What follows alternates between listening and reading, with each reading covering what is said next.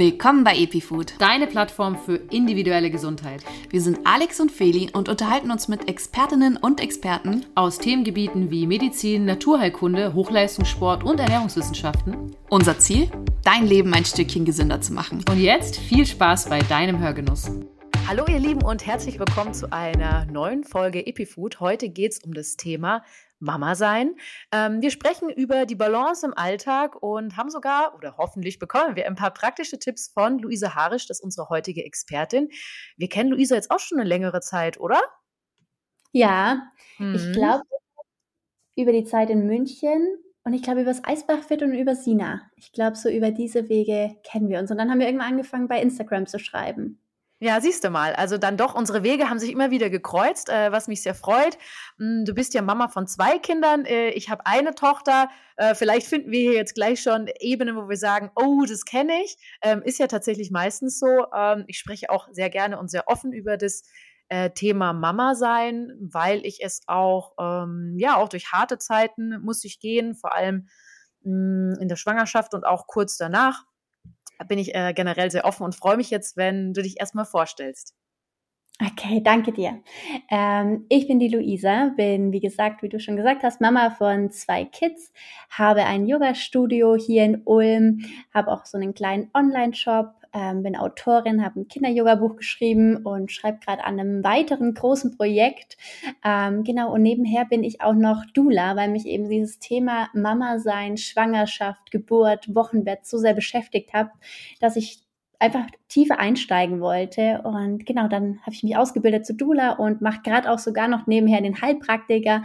Der liegt zwar gerade so ein bisschen still, dadurch, dass ich einfach vor einem Dreivierteljahr mein Yoga-Studio eröffnet habe, ist doch einfach viel damit los. Aber an sich ist das irgendwann auch noch mein Ziel, so diesen abzuschließen, weil ich gemerkt habe, gerade in dieser Tätigkeit Yoga und Doula-Arbeit, das Anatomiewissen dahinter ist einfach so wichtig und diese Frauengesundheit. Und genau deswegen habe ich den Heilpraktiker angefangen, um da einfach noch tiefer einzusteigen und noch mehr Verständnis zu generieren.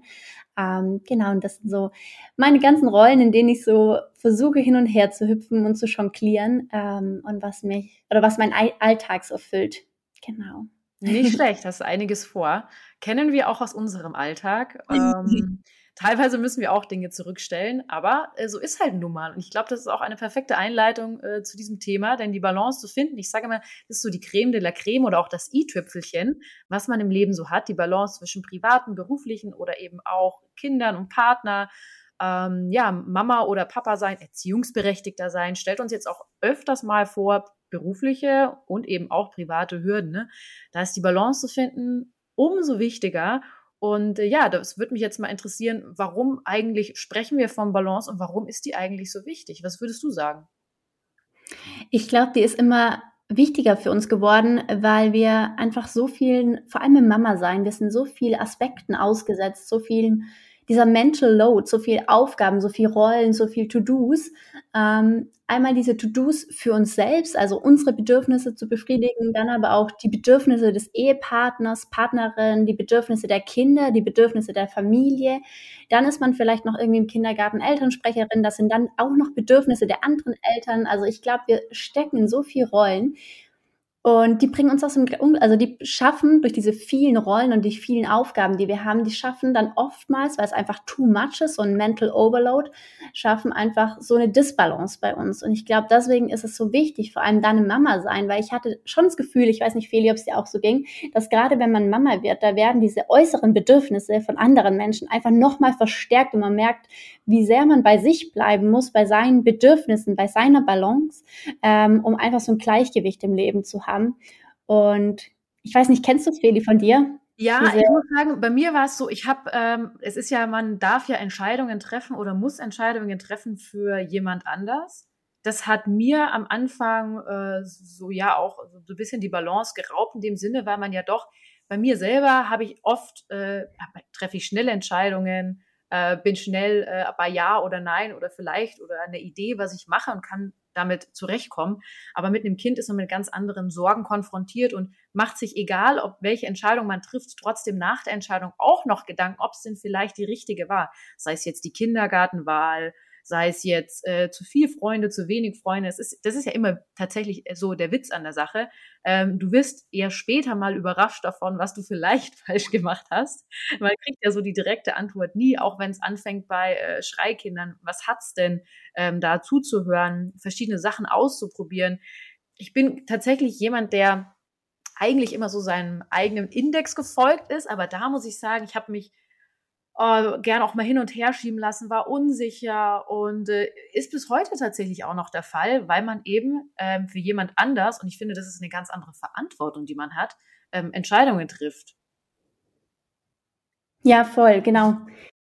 Ja, und ich glaube, das ist diese Balance, die man dann auch echt immer wieder finden muss, mit sich selber zu sprechen und zu sagen, hey, das ist jetzt okay, du hast die Entscheidung getroffen aufgrund des und dessen, ja, also es gibt ja auch Gründe, warum du eine Entscheidung triffst und vielleicht ist sie auch falsch und man muss auch damit klarkommen, mal vielleicht falsche Entscheidungen zu treffen und das auch ist natürlich auch manchmal nicht so schön, weil man ja so bedingungslose Liebe gegenüber dem Kind hat, man will nichts falsch machen, man macht ja faktisch immer irgendwie was falsch, weil wer macht denn bei uns alles im Leben richtig? Ja, voll, bin ich voll bei dir und ich glaube, das trifft es auch ganz gut, weil ich finde, dieses Balance-Thema, das muss bei uns selber anfangen. Also es muss wirklich bei uns als Mama anfangen, weil wenn wir in unserer Balance sind oder uns immer wieder in die Balance reinjonglieren, weil wir eben so viele Aufgaben haben, können wir auch diese Balance den Kindern weitergeben und können dann, das, was du auch gerade gesagt hast, Fehler zugestehen. Oder wie bei mir zu sagen, hey, ich finde es zwar affengeil, einen Heilpraktiker zu machen, aber es ist gerade einfach zu viel. Und dann so ein Nein im Außen heißt ja auch immer wieder so ein Ja zu mir selber. So, ja, ich treffe jetzt die Entscheidung, ich stehe da zurück, ich mache das jetzt erstmal nicht. Aber es bedeutet einfach am Schluss, hey, ich bin wieder mehr in meiner Balance. Und ich glaube, es ist einfach so wichtig, dass wir das auch den Kindern vorleben, so, hey, die Mama, die versucht immer wieder in die Balance zu kommen, schafft es aber auch oft nicht und das einfach auch auszusprechen, auch einfach ganz klar dem Kind zu sagen, hey, heute ist irgendwie nicht mein Tag, schauen wir, dass wir irgendwie was Ruhiges machen, morgen wird wieder besser. Einfach auch über diese eigenen Gefühle des Mama-Seins zu sprechen, auch vor kleinen Kindern, jetzt nicht in die Thematik reingehen, warum geht's mir schlecht, sondern einfach auszusprechen, es geht mir gerade schlecht, es wird aber wieder besser und lass uns heute einfach langsam machen und einfach so wirklich als Vorbild zu agieren als Mutter, weil dann lernt das Kind ja auch im Umkehrschluss wieder, hey, der Mama geht's gerade nicht gut, die kann ihre Gefühle aussprechen, sie muss mit mir gar nicht die Thematik besprechen, warum es gerade so ist, aber einfach dieses Aussprechen, dieses Vorleben, dass auch einfach mal was nicht so laufen darf, dass es aber im Umkehrschluss heißt, hey, wir finden da immer irgendwie gemeinsam einen Weg. Ich glaube, das ist so ein total wichtiger Aspekt im Mama-Sein. Ja, absolut. Hast du da so praktische Tipps, wo du sagst, okay, es ist ja doch so, wenn man so mal aus dem Gleichgewicht gerät, nicht so ganz easy. Auch, wie du schon sagst, man sagt nicht warum, aber dann rutscht einem doch irgendwie was raus. Man merkt, man ist vielleicht auch sensibel, der Ton erhebt sich, also es gibt ja verschiedene, ja, oder vielleicht noch das andere Extrem, man spricht gar nicht mehr. Ich glaube, wir kommen alle aus einer Erziehung, ja, wo wir sozusagen Dinge mitbekommen haben und ich finde ganz oft, wenn diese Ausgeglichenheit nicht da ist, dann, naja, dann kommen halt so ein bisschen so diese Seiten, diese Urtriebe ja auch, das, was man so, wie kämpfe ich mich aus dieser Situation raus? Ist es weglaufen? Ist es vielleicht schreien? Wie auch immer. Wie machst du das, dass dein Kind nicht denkt, du bist jetzt komplett verrückt? Weil ich meine, im Endeffekt, überleg mal. Also ich bin eher der Typ, nämlich übrigens ausschreien. Ich war auch totales Wutkind. Also ich habe mich immer, bei mir ist es immer so, viel diskutieren dann, laut schreien. Da muss ich mich dann echt immer zurücknehmen. Fällt mir natürlich auch nicht so ganz einfach, aber da muss ich mich immer wieder dran erinnern, hey, das war jetzt so nicht in Ordnung, das war jetzt einfach, das war zu laut einfach, ja, und dem Kind auch zu sagen, okay, das war jetzt einfach so auch nicht in Ordnung, tut mir leid, dass ich da jetzt so rumgeschrien habe, das war jetzt eigentlich gar nicht so, ich weiß jetzt gar nicht, warum ich das jetzt eigentlich gemacht habe, ja, also ich glaube, diese Konfrontation, diese Konversation mit dem Kind zu haben, schadet an dieser Stelle nicht, aber ja, vielleicht hast du irgendwie noch Tipps zu sagen, hey, zähl bis 3, atme durch. Da gibt es ja schon auch so Tipps, wo ich sage, okay, ich nehme jeden ganz gerne an, weil ja, ich bin eher der Typ, der da mal so ein bisschen aus der Haut fährt.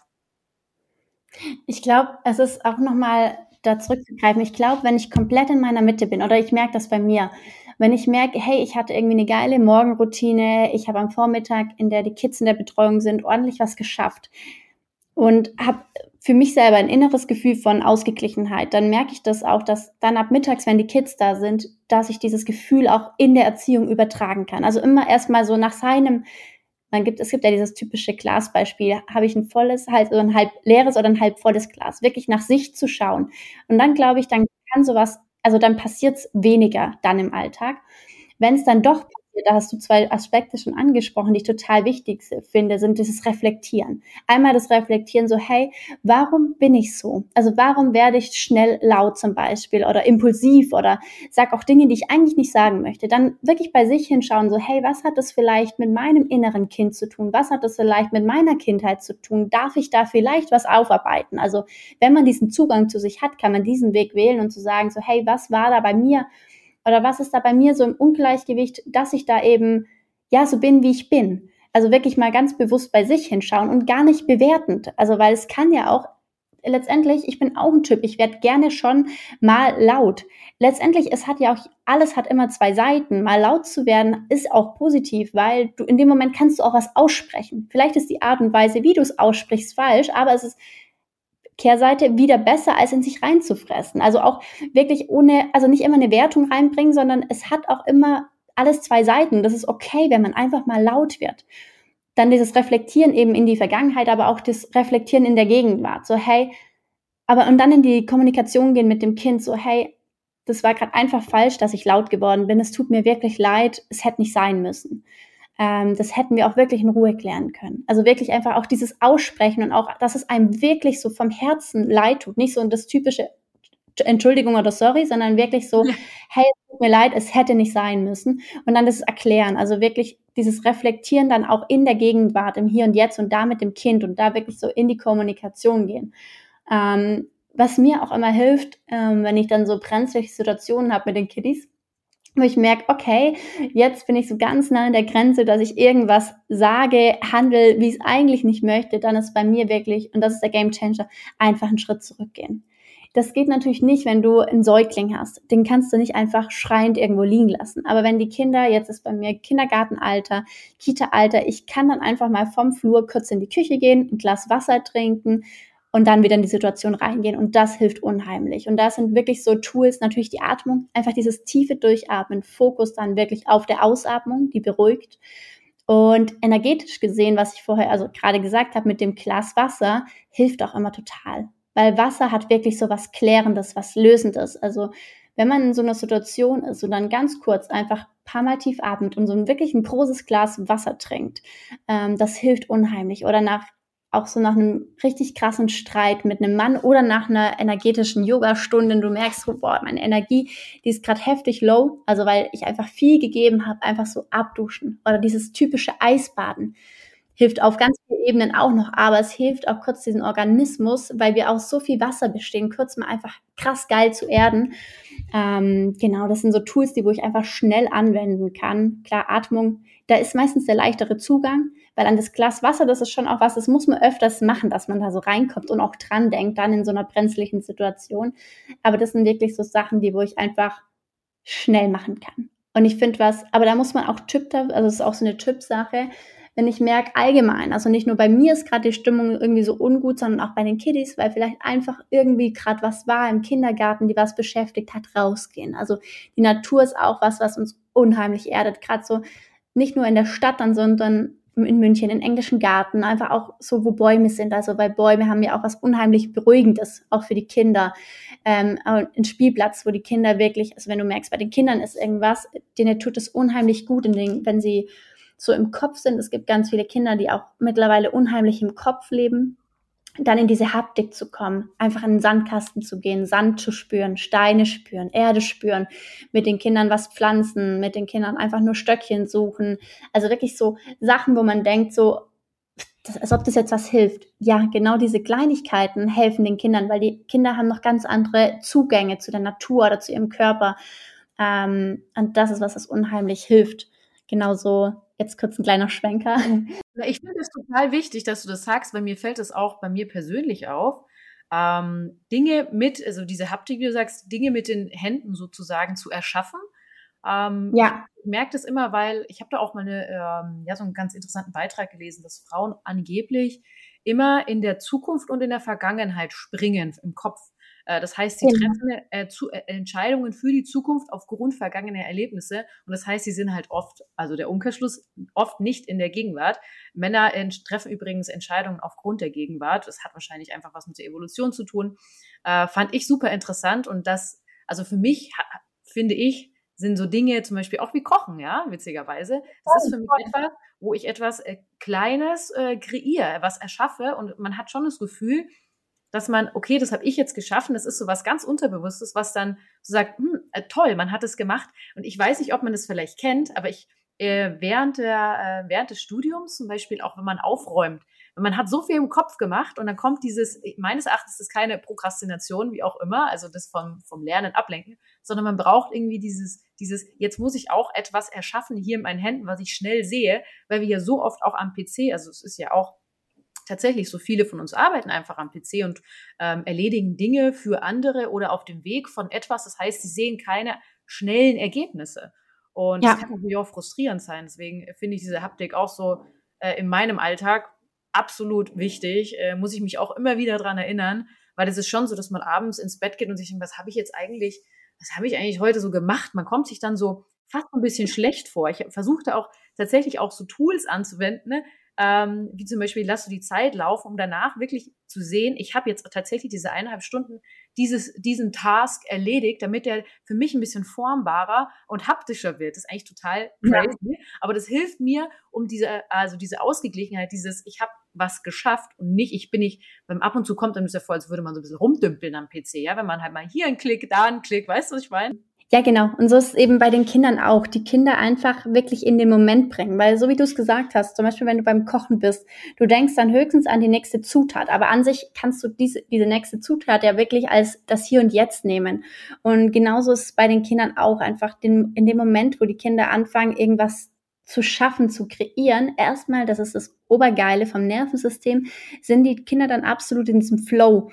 Das ist das, was wir auch kennen, wenn wir Raum und Zeit verlieren. Und die Kinder haben dann noch einen total leichten Zugang, in diesen Flow zu kommen. Und da diesen Kindern diesen Flow-Zustand auch immer wieder zu geben, weil der schafft natürlich auf dem Nervensystem, also im Parasympathikus, eine unheimliche Balance. Und das ist deswegen so wichtig, mit den Kindern so einfache Dinge tun. Also manchmal verkopfen wir uns auch in der Erziehung oder denken, wir müssen unseren Kindern ganz viel bieten, ganz viel Förderung, ganz viel Material. Es ist nicht so. Eigentlich brauchen die Kinder ja ganz, ganz wenig. Genau, und das ist zum Beispiel auch was ein total schönes Abendritual ist, um jetzt nochmal an diese Tools zu gehen. Okay, wie kann ich mein Kind, wenn jetzt abends ist, dann gehe ich ja meistens nicht mehr raus, aber wie kann ich dann zu Hause meine Kinder beruhigen oder in den Moment bringen, dass es auch einfach abends die Kinder wirklich berühren. Also es berührt auch dich. Also du wirst auch merken, wenn du dein Kind wirklich massierst, da kannst du so einfach auch bei YouTube mal gucken, so ayurvedische Kindermassagen oder einfach letztendlich ausstreichen. Einfach so das Kind von oben nach unten ausstreichen. So erst die Schultern, dann die Arme, die Hände, die Beine, die Füße, dann so die Zehen. Und das ist auch was erstmal Zeit braucht, wenn es dein Kind nicht gewohnt ist oder auch wenn das für dich erstmal so ein bisschen strange ist, so. Also weil viele kennen es ja noch, Babymassage, aber dann so, sage ich mal, wenn die Kinder 2, 3, 4, kommt es trotz Alters, ist manchmal schwierig abends, dass die Kinder zur Ruhe kommen. Dann sind das so wunderschöne Tools, wirklich in so eine Berührung zu gehen mit dem Kind und zu massieren. Und wenn du das auf Dauer machst, dann meine Kinder, die legen sich einfach so komplett nackert ins Bett, liegen so steif da und warten so, bis ich die massiere. Und dann ist das so spannend, die zu beobachten, weil du merkst, die sind weg. Also die gucken mich irgendwann gar nicht mehr an, sondern die genießen so und gucken einfach in den Raum. Und das sind so unheimlich schöne Tools, was du mit den Kiddies machen kannst. Und dann gibt's auch Kraulen noch, vom Rückenkraulen, dass meine Mutter immer Rücken krault. Und genau, meine Kleine kommt auch immer zu mir und sagt immer, kraulen. Toll. Genau, bei mir hieß es Killern und das ist genau, es sind einfach, und das ist, wenn jeder Mensch, also wenn wir uns dran erinnern, okay, was war in unserer Kindheit richtig schön, dann erinnerst du dich vielleicht an einen Mensch, der dich gekrault, gekillert hat, das ist bei mir zum Beispiel auch die Oma, und wenn das jetzt noch bei mir jemand macht, wenn mich mein Mann zum Beispiel killert, das ist so krass, ich bin innerhalb von ein paar Sekunden extrem geerdet, extrem ruhig, weil es gibt ja so ein Gefühl aus deiner Kindheit von enormer Sicherheit, von Geborgenheit und von Liebe. Deswegen ist es so schön, diese kleinen Rituale in der Kindheit zu machen, weil das einfach ganz langfristig wirkt, weil wir merken jetzt ja bei uns noch, es wirkt immer noch. Und das ist einfach so tief verankert im Gehirn, dass es so wertvoll ist, solche kleinen Tools zu machen. Und dann halt so Klassiker, was wir Erwachsenen, ich glaube, jeder von uns kennt, Dankbarkeitsübungen. Mach das mal mit deinem Kind, weil es ist so geil, was dabei rüberkommt, weil du erwartest jetzt so, okay, es kommt bestimmt irgendwie so, der Spaziergang war heute so schön oder das Essen. Und dann sagt dein Kind einfach so, das Feuerwehrauto. Und du denkst dir so, okay. Aber dein Kind, das fühlt es. Also das ist wirklich so, dass dann diese pure Dankbarkeit von dem Kind oder dann so irgendwie so eine Banalität, irgendwie so, dass wir heute nach dem Kindergarten noch auf dem Spielplatz waren oder irgendwie so. Und das ist so, also es sind wirklich, weil das Kind lernt so diesen, auch den Tag zu reflektieren und was war schön. Und das ist was wirklich unheimlich Schönes, was man wirklich abends so mit den Kindern machen kann, wirklich zu reflektieren. Und dann gibt es auch natürlich aus dem Yoga aus so Tools wie deine Krafttiere. Also Kinder, du kennst bestimmt auch von deiner Tochter, beschäftigen sich unheimlich viel mit Tieren. Und damit den Kindern wirklich auf so eine Tierreise zu gehen und zu sagen so, hey, was ist vielleicht heute ein Tier, was dich beschäftigt hat? Über welches Tier sollen wir heute reden? Und dann wirklich so, und da muss man einfach so sich auch zugestehen, so die Kreativität laufen zu lassen. So bei meinem Sohn, bei meinem Großen ist es wirklich der Fuchs. Und wenn wir jetzt als Erwachsene überlegen, okay, was hat der Fuchs für Eigenschaften? Der ist neugierig, der versteckt sich, er ist flink. Und da wirklich mit den Kindern auch so über diese Tiere zu reden, weil dann sind sie auch wieder komplett im Moment. Und für die Kinder ist es so was ganz Erfüllendes, über Tiere zu reden, über die Eigenschaften, weil das ist ja das, was die Kinder sehr beschäftigt, eben so diese, sage ich mal, die einfachen Dinge, die wo wir dann mal schnell übersehen, aber halt so die Tiere, was haben die für Eigenschaften, wie bewegen die sich, für was stehen die, welche Farben haben die, wann bewegen die sich nachts, tagsüber, wie sehen die Pfoten aus, also das sind wirklich so Tools, wo man mit den Kindern total schön umsetzen kann, abends, um so runterzukommen oder natürlich einfach eine Geschichte lesen. Finde ich richtig, richtig, richtig gut. Hast du vielleicht auch, weil wir sprechen ja eigentlich auch hier viel über Resilienz, so Affirmationssätze oder ja, so wie so eine Art kleine Atemübung für Mamas noch? Voll. Also da kannst du wirklich einfach, ich glaube, einer von den wichtigsten Sätzen ist es, dass du dir selber zugestehst, dass du gut genug bist. Also dass das, was du als Mama machst, einfach gut genug ist. Dass du alles auch immer nach dem besten Wissen und Gewissen machst, weil ich glaube, wir denken oft, wir wären nicht gut genug oder wir hätten das noch machen können oder wir hätten noch die Entscheidung anders treffen können und ja, und dann am besten vergleichen wir uns noch und dann am besten noch über Instagram, weil wir irgendwelche anderen Mamas sehen und denken, boah, die machen das noch besser und die kriegen das noch hin und machen das noch und jenes. Und ich glaube, wir Mamas haben oft das Gefühl, wir wären nicht gut genug, und ich glaube, da einfach sich abends zu sagen, hey, ich bin gut genug und ich bin eine wunderbare Mama und ich bin eine wunderbare Frau, weil wenn ich das im Yoga zu meinen Yoga-Teilnehmern sage, es fließen immer Tränen. Wirklich, weil die Frauen immer denken, ich bin da nicht gut, ich bin hier nicht recht, ich habe das nicht geschafft, das, was du auch gesagt hast, so, ich schaffe die Aufgaben ja nicht. Obwohl man dann, wenn man sich denkt, was habe ich eigentlich den ganzen Tag gemacht? Man hat unheimlich viel gemacht. Du hast wahrscheinlich in 15 Rollen gewirkt, agiert und hast irgendwo auch irgendwas erledigt. Aber es fällt dir am Abend schon gar nicht mehr auf, weil es einfach zu viel ist. Und dann einfach wirklich so in dieses Gefühl dieser Fülle der Dankbarkeit zu gehen und zu sagen, hey, nein, ich bin gut genug. Und ich habe halt heute das, also nur das vielleicht geschafft, aber das habe ich nach bestem Wissen und Gewissen geschafft und morgen geht's weiter. Also wirklich sich selber so diese Liebe eingestehen und einfach, man ist gut genug. Ja, das ist definitiv, man hört den Satz ja dann doch öfters, tatsächlich. Ja. Aber den dann so umzusetzen, ist dann auch wieder was anderes. Also sehe ich auf beiden Ebenen. Also auf der einen Seite, okay, ja. Auf der anderen Seite, den auch so richtig, so 100% zu fühlen, glaube ich, ist dann doch auch nochmal eine andere Herausforderung. Ja, weil es braucht so einen Rahmen, weil ich finde auch, als Mama, man ist oft so auf so einer Oberfläche, wo man gar nicht mehr so ein Spüren kommt, weil wir irgendwie so viele Aufgaben haben. Und dann sagt da eine Luisa Harisch zu mir, sag doch mal, du bist gut genug. Ich kann diesen Satz im ersten Moment gar nicht annehmen, weil ich gar nicht auf einer Ebene bin, wo ich den wirklich spüren kann, wo ich den wirklich auf körperlicher Ebene spüren kann. Und deswegen ist es da wieder so wichtig, vorher zu dem Balance-Thema, dass man eben schaut, dass man sich selber wieder spürt im Sinne von, dann gehe ich in eine Yogastunde, dann gehe ich abends, wenn der Mann da ist, noch alleine spazieren, dann lese ich ein Buch. Also einfach schauen, dass ich mich selber runterfahren kann und mich wieder spüren kann. Ich war zum Beispiel kurzer Ausleitung zu meinem Leben. Ich war jetzt eine Woche, das erste Mal nach 4 Jahren Kindern, eine Woche alleine weg auf einer Yoga-Weiterbildung. Und es war so krass. Ich habe jeden Tag, ich glaube, ungefähr 3 Mal geweint. Und es war, nicht einmal habe ich irgendwie aus einer Traurigkeit geweint, sondern einfach, weil ich mich wieder so gespürt habe, ich habe wirklich immer aus irgendeiner Dankbarkeit geweint. Und es war so lösend, weil als Mama unterdrücken wir auch immer wieder Gefühle, weil wir müssen ja, oder wir denken, stark sein zu müssen, unterdrücken wir irgendwelche Bedürfnisse, Gefühle von uns und dann es einfach mal laufen zu lassen. Es ist so geil. Es ist so geil, einfach zu weinen. Und das ist auch das, was ich dann immer versuche in meinen Yogastunden, den Frauen so einen Rahmen zu geben, wo sie sich spüren dürfen, wo sie loslassen dürfen, wo Tränen fließen. Und es sind meistens wirklich Tränen aus der Dankbarkeit. Einfach, weil man kurz für so einen Moment losgelassen hat, sich gespürt hat. Und dann kann man eben solche Sätze auch wieder annehmen. So, hey, ich liebe mich selber, ich bin gut genug. Und da einfach zu schauen, so, es muss nicht Yoga sein, es kann jedes andere Tool auf dieser Welt sein. Aber was sind Dinge, die mich wirklich ins Spüren wiederbringen, ins Fühlen, wo ich das Gefühl habe, ich darf sein. Es kann die Sauna sein, es kann alleine Kaffee trinken sein. Ja. Genau, also ich glaube, das ist einfach ganz wichtig, dass wir uns so Kraftorte schaffen als Mama.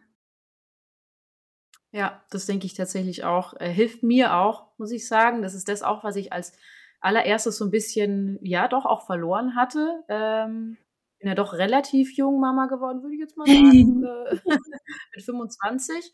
Und ja, ich hab mir tatsächlich schon auch am Anfang ein bisschen schwer getan, mich zurechtzufinden, mich als Person, also diese verschiedenen Rollen. Man war ja, vorher war ich ja doch eher so gefühlt in einer Rolle, ehrlicherweise. Ja. Und da hat man ja wirklich, da kam dieses Wort Balance für mich erst so richtig, ja, in die Gegenwart, würde ich mal sagen. Ja, voll. Mhm. Was ich vielleicht auch noch interessant finde, weil wir sind ja doch hier bei EpiFood und dementsprechend Ernährung für Kinder. Ich finde, das ist auch mit einer gewissen Balance verbunden, deswegen können wir da auch sehr gerne drüber sprechen. Da würde es mich einfach interessieren, wie du das tatsächlich einfach selbst im Alltag handhabst, weil es ist ja doch auch, man sieht es ja, Mom-Bashing, mach das doch selber, warum ist dein Kind das? Ich bekomme das wirklich auch bei Freundinnen mit, die gegenseitig dann, mach doch mal das hier selbst, wieso gibst du deinem Kind das und so weiter. Sehr schnell urteilen, ja, muss ich sagen, was natürlich schwierig ist. Auf der einen Seite meint man es irgendwie nur gut und man sagt, probier doch mal das aus. Aber ja, ob es so rüberkommt, ist halt so die andere Frage. Deswegen würde mich mal interessieren, was machst du da? Gibt es da Verbote oder hast du irgendwelche Anregungen für uns, dass du sagst, das macht einfach Sinn bei Kindern, also aus Erfahrung in dem Sinne? Ja, also ich glaube, vorweg gesagt oder allgemein gesagt, finde ich es total wichtig, dass du als Mama hinschaust und sagst, was ist in meinem Rahmen möglich? Weil wenn du jetzt denkst, ich muss hier irgendwie jeden Babybrei selber machen oder Baby-Led-Weaning machen und dann machst du es, aber du machst es nicht aus Liebe heraus, du machst es nicht, weil du es willst, sondern weil du das Gefühl hast, du musst es machen, es wird nichts und dein Kind wird es auch verweigern. Also deswegen, und das zieht sich durch, wenn du einfach eine Frau bist, die nicht kochen will, vielleicht ändert sich es irgendwann in deinem Leben, dann hör auf, dich da irgendwie reinzudrücken, so ich muss kochen, weil dann wird das Essen am Ende vom Tag auch nicht wirklich schmecken und es wird für dich immer noch schlimmer, noch zu kochen. Also ich glaube, es ist so, das ist von mir so ein ganz großes Appell, so bei sich hinzuhören, so hey, was ist in meinem Rahmen möglich? Dann aber niemals zu vergessen, Dinge auszuprobieren, weil es kann sein, so hey, Ayurvedisch liegt mir voll, aber hey, irgendwie die indische Küche liegt mir total oder die westliche Küche oder EpiFood liegt mir total, da kaufe ich mir jetzt, oder vielleicht merke ich auf einmal, hey, mir taugt es voll, per Kochbuch zu kochen oder per YouTube-Videos oder ich weiß nicht was. Wirklich halt auch immer in dieses Ausprobieren zu gehen, aber dann zu sagen, okay, das ist meine Linie oder das funktioniert für mich, weil das hat wieder was mit Balance zu tun. Wenn ich dann meinen Weg der Ernährung gefunden habe und meine Familie dann mitnehmen, dann funktioniert dieses Ding. Und genauso ist es, also zum Beispiel jetzt zu mir macht Kochen unheimlich Spaß. Aber ich mag diese aufwendigen Sachen nicht, weil das verkopft mich wieder. Dann habe ich das Gefühl, ich habe da wie so einen Berg vor mir, oh, ich muss jetzt erstmal dieses Rezept genau verstehen, dann muss ich einkaufen gehen und brauche alles, sondern ich bin ein total intuitiver Kocher. Und das funktioniert super bei meinen Kindern. Also der Große isst wirklich alles mit. Der hat auch schon totales so Verständnis. Der fragt mich dann auch schon so, ist es eigentlich gesund? Und wie ist es jetzt zum Beispiel? Es war so ganz witzig, Pommes hat ihn ganz arg beschäftigt. So, weil ich gesagt, er hat mich gefragt, ob Kartoffeln gesund sind. Dann sage ich, ja, Kartoffeln sind gesund. Und dann hat er mich gefragt, sind Pommes gesund? Und ich so, ah, nee, sind nicht wirklich gesund. Und dann war das für ihn so, hä, die sind doch aus Kartoffeln. Und da habe ich gesagt, ja, das ist voll okay, wir können das mal auswärts essen, aber daheim wird es das nicht geben, aber du kannst es da auswärts essen. Ich werde es daheim nicht machen, daheim gibt es einfach irgendwie Bratkartoffeln, gekochte Kartoffeln und dann ist es völlig legitim. Und er isst einfach alles, es war schon immer super unkompliziert mit ihm, also auch so Baby-Led-Weaning ging alles mit ihm und ich war da auch so komplett offen und habe ihm schon immer alles angeboten von Brei, Baby-Led-Weaning, weil ich auch so ein Mensch bin, wo so offen ist. Also weil ich auch immer wieder denke, boah, EpiFood hat ein geiles Rezept, das koche ich nach. Dann sehe ich bei jemand anders was und koche das einfach nach, weil ich so extrem offen bin, solange es einfach ist. Das kann ich nachvollziehen, absolut. Das sagen wir auch öfters mal in der Firma, wenn wir ein Video machen für ein Rezept, wo wir wissen schon, das wird nicht nachgekocht, das funktioniert, aber ich sage jetzt mal vom Engagement trotzdem, das sind dann halt diese Video-only, also quasi Not-Cooking-Video Videos, ja. Die gibt es wirklich, das ist Fakt, die schaust du dir witzigerweise gerne an, aber machst sie niemals selber. Ja, weil es einfach schön ist anzuschauen. Ja, voll, ich bin voll bei euch. Das sind dann meistens so Creme, Torten, Sahne, Desserts und so, wo wirklich, und das ist auch immer wieder ein Phänomen, wo uns quasi das Streichen der Sahne tatsächlich beruhigt, wenn wir das im Video anschauen. Ja, voll, genau. Oder wenn ich diese Geräusche höre, das beruhigt mich auch total. Wenn ich irgendwie höre, wie jemand dann die Nuss knackt oder irgendwie, ja, die Nüsse schneidet und ich höre diese Knacke. Es sind auch, genau, es sind so Sachen, die hat ganz, ganz viel auch mit unseren Sinnen zu tun, die wir uns total befriedigen auf einer Weise, wenn wir es anschauen. Bin ich voll bei euch. Ja. Ich kann auch nur immer wieder sagen, jeder sollte sich mit Kochen, ich spreche jetzt gar nicht von Ernährung, aber mit Kochen beschäftigen, voll. Weil Ernährung, Kochen, Essen ist nichts, es gibt nichts Vergleichbares, was so sehr Grundbedürfnis und Luxus zugleich. Voll. Ich bin voll, das ist das, was ich gemeint habe mit, ich habe meinen Weg gefunden, aber ich probiere auch immer wieder aus, weil es einfach so wichtig ist. Und dann, ich wollte noch kurz sagen, da habe ich eben meinen zweiten Sohn, der ist genau anders. Der ist super speziell, ist wirklich wenig und ich denke mir so, okay, wie kann das sein? Da kommt ein Produkt raus, das ist alles. Dann kommt ein anderes Produkt raus, das ist einfach gefühlt nichts, oder nur Kohlenhydrate. Und da ist es, und ich merke, das bringt mich teilweise an meine Grenzen, aber ich merke auch da, immer diesen Schritt zurückgehen, diese Gelassenheit reinbringen, okay, irgendwann wird das Essen und ich werde es ihm jeden Tag wieder anbieten. Das wird jeden Tag wieder auf seinem Teller sein, weil es ist mir, also ich achte ja sehr, sehr, sehr darauf, was esse ich, wie es verarbeitet. Und mein Großer isst. Und mir ist genauso wichtig bei meinem Kleinen. Und deswegen werde ich es immer wieder probieren. Und vielleicht wird das nach dem 100. Mal essen. Es ist ja auch so, ich kenne die artgerecht, da habe ich auch eine Ausbildung. Da geht es um artgerechte Kinder. Es hört sich so blöd an, aber um artgerecht. Wie kann ich artgerecht mein Kind erziehen, groß werden lassen? Und da geht es auch darum, dass es wissenschaftlich auch belegt ist, dass Kinder ab einem gewissen Alter, das beginnt so ab 2, 2,5, ein Problem haben mit Grün. Das ist einfach auch so ein Urinstinkt von kleinen Kindern, was wir mitbekommen haben, wenn wir jetzt vorstellen, also wir gehen irgendwie 200 Jahre zurück oder 300, wir haben im Wald gelebt. Da war klar, okay, erstmal können wir hier nicht alles essen, was grün ist. Es ist einfach auch so ein Urinstinkt, was wissenschaftlich belegt ist, wenn unser Kind erstmal kein Grün ist. Das ist erstmal so ein Urinstinkt, so Achtung, könnte gefährlich sein. Jetzt ist es aber an unserer, also jetzt sind wir nicht mehr irgendwie 300 Jahre zurück, sind wir hier im Jetzt und jetzt ist es unsere Rolle als Mama, dem Kind wirklich nicht nur 3-mal den Brokkoli anzubieten, sondern wirklich 30-mal, 100-mal und auch immer wieder in diese Geschmacksvariation gehen. Also wirklich, dass das Kind auch den in den Mund nimmt. Dann püriert, dann geschnitten, dann als ganzes Stück. Ich glaube, da ist halt ganz wichtig, dass wir die Geduld nicht verlieren, wenn wir die Geduld aufbringen können und immer wieder verschiedene Wege zu verschiedenen Ernährungsweisen, also wie ich gerade gesagt habe, so püriert oder also einfach dieses Ausprobieren, weil zum Beispiel, witzigerweise, er isst alles, was püriert ist. Er isst aber grundsätzlich jetzt kein Brei oder so. Also hat er auch damals nicht. Aber alles, was püriert ist und wie eine Suppe schmeckt, isst er. Und das ist ganz egal, was da drin ist. Und das ist dann halt so mein Weg, okay, wenn er das jetzt überhaupt nicht isst auf dem Teller, dann nehme ich einfach schnell den Mixstab, pürier's und gib's ihm wieder. und machst dann über die Spätzle drüber oder so.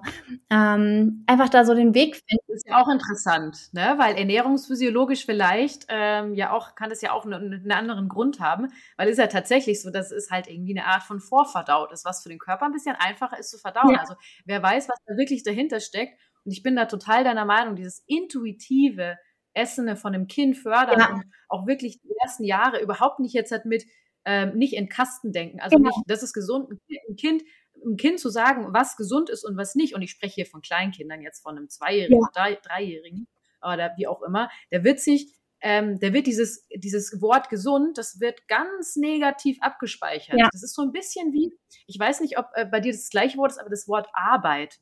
Bei mir hat das Wort Arbeit aufgrund meiner Erziehung tatsächlich irgendwie so einen negativen Touch und ich weiß überhaupt gar nicht wieso und ich versuche das total zu lösen, weil ich wahnsinnig gerne arbeite, mhm, und ich habe relativ früh angefangen zu arbeiten und habe mich dann auch immer gewehrt gegen meine Eltern, die mir gesagt haben, ja, ich muss da arbeiten. Ich habe dann immer gesagt, weißt du was, das, was ich mache, da würde ich sogar zahlen für. Ja, ich bin da immer so auf Kontra gegangen, das war immer so mein Ding. Ja, ich war bin auch generell so ein Mensch, der immer so eher auf Konfrontation aus ist und habe dann gesagt, ich möchte nicht, dass dieses Wort so einen negativen Touch hat, weil ja, das soll ja Spaß machen. Das ist so viel Zeit in deinem Leben. Und wieder Umkehrschluss, dieses Gesund nicht so einen negativen Touch geben und in so eine Sparte schieben, weil es kann irgendwann sein, dass das Kind dann mit 4 oder 5 sagt, ich muss was Gesundes essen.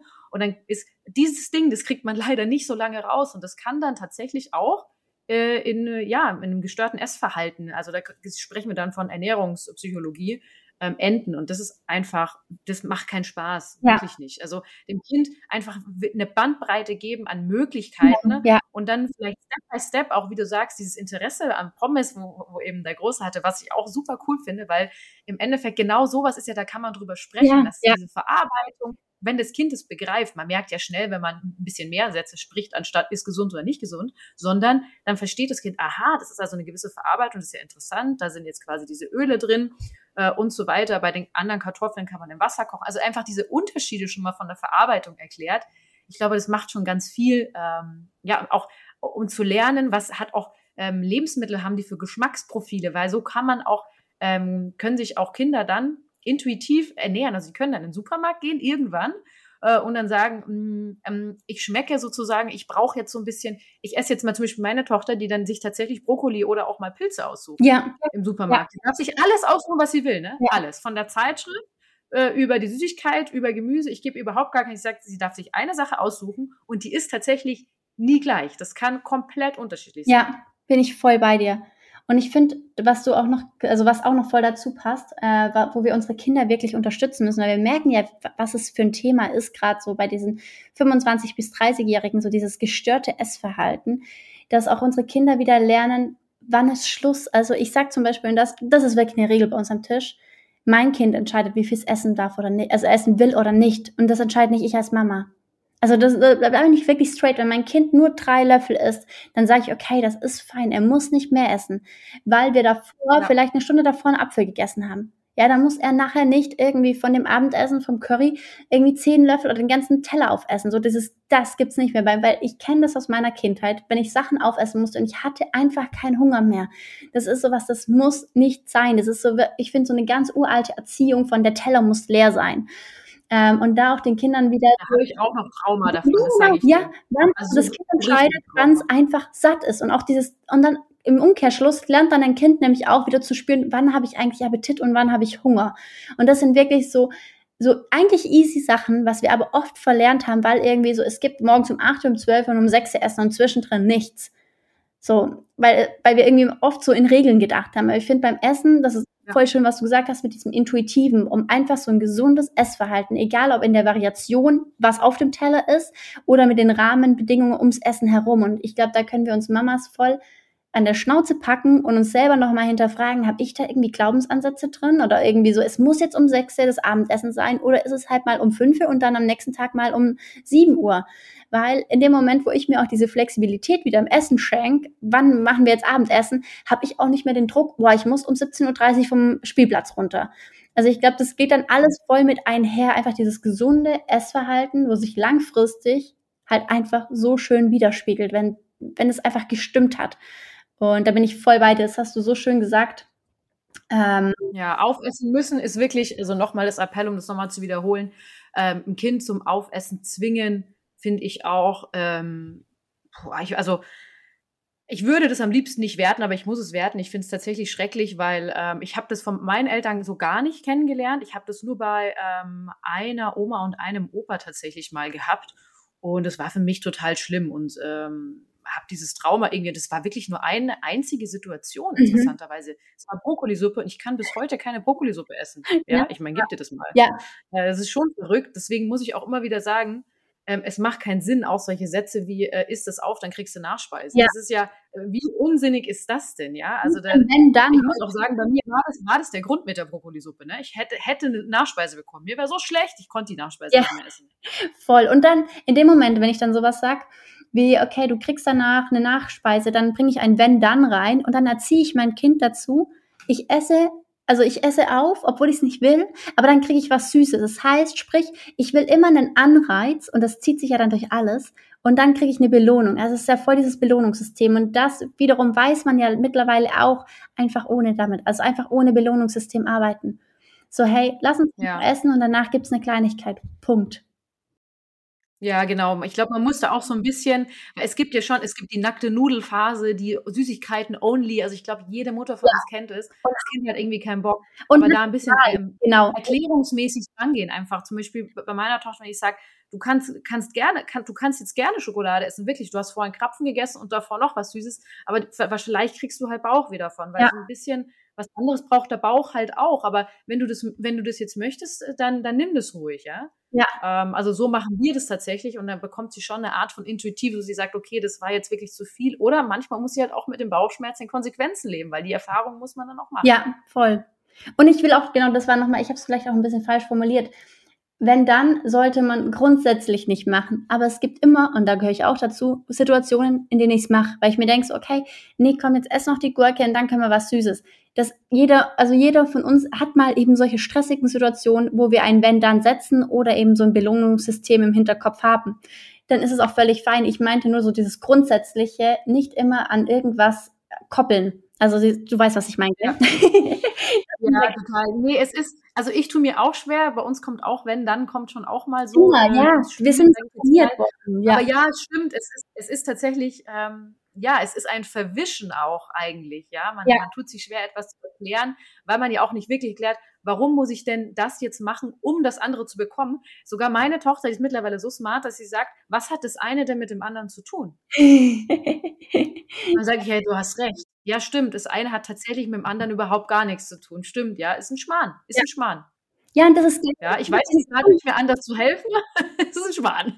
Ja, und ich glaube, das ist so wichtig für Kinder, genau den Satz, wo du gesagt hast, dann hinzustehen, sich selber zu reflektieren und zu sagen, ja, okay, du hast verdammt nochmal recht, es ist gerade Schmarrn, was ich gesagt habe. Und lass uns jetzt einen anderen Weg finden. Und da einfach in die Kommunikation. Das ist voll schön, was du gesagt hast. Jetzt haben wir ganze 43 Minuten schon gesprochen. Ich glaube, es waren richtig gute Sachen dabei. Deswegen würde ich sagen, wir kommen jetzt langsam zu einem Ende. Ich hoffe sehr, dass wir beide, vor allem du, ein paar richtig tolle Sachen rübergebracht hast, die jetzt alle Zuhörer, Zuhörerinnen wirklich im Alltag anwenden können. Manchmal mehr, manchmal weniger. Ich kenne es ja auch, aber es ist einfach mal schön, manche Dinge gehört zu haben. Und deswegen bedanke ich mich jetzt schon mal und du darfst die abschließenden Worte haben. Und ich danke dir, Feli, für den Rahmen, bei euch dabei sein zu dürfen, zu reden. Voll schön. Genau, und ich glaube, Mamas da draußen, hört einfach auf eure Intuition und macht das, was für euch richtig ist. Es ist ja auch... Ich habe jetzt 45 Minuten irgendwie mit Feli geredet und wenn du nur irgendwie eine Sache mitnimmst, dann ist das schon klasse, weil die eine Sache zu dir passt und alles andere, lass es einfach beiseite. Ich glaube, das ist das Wichtigste, einfach auf sich zu hören und was ist für mich stimmig.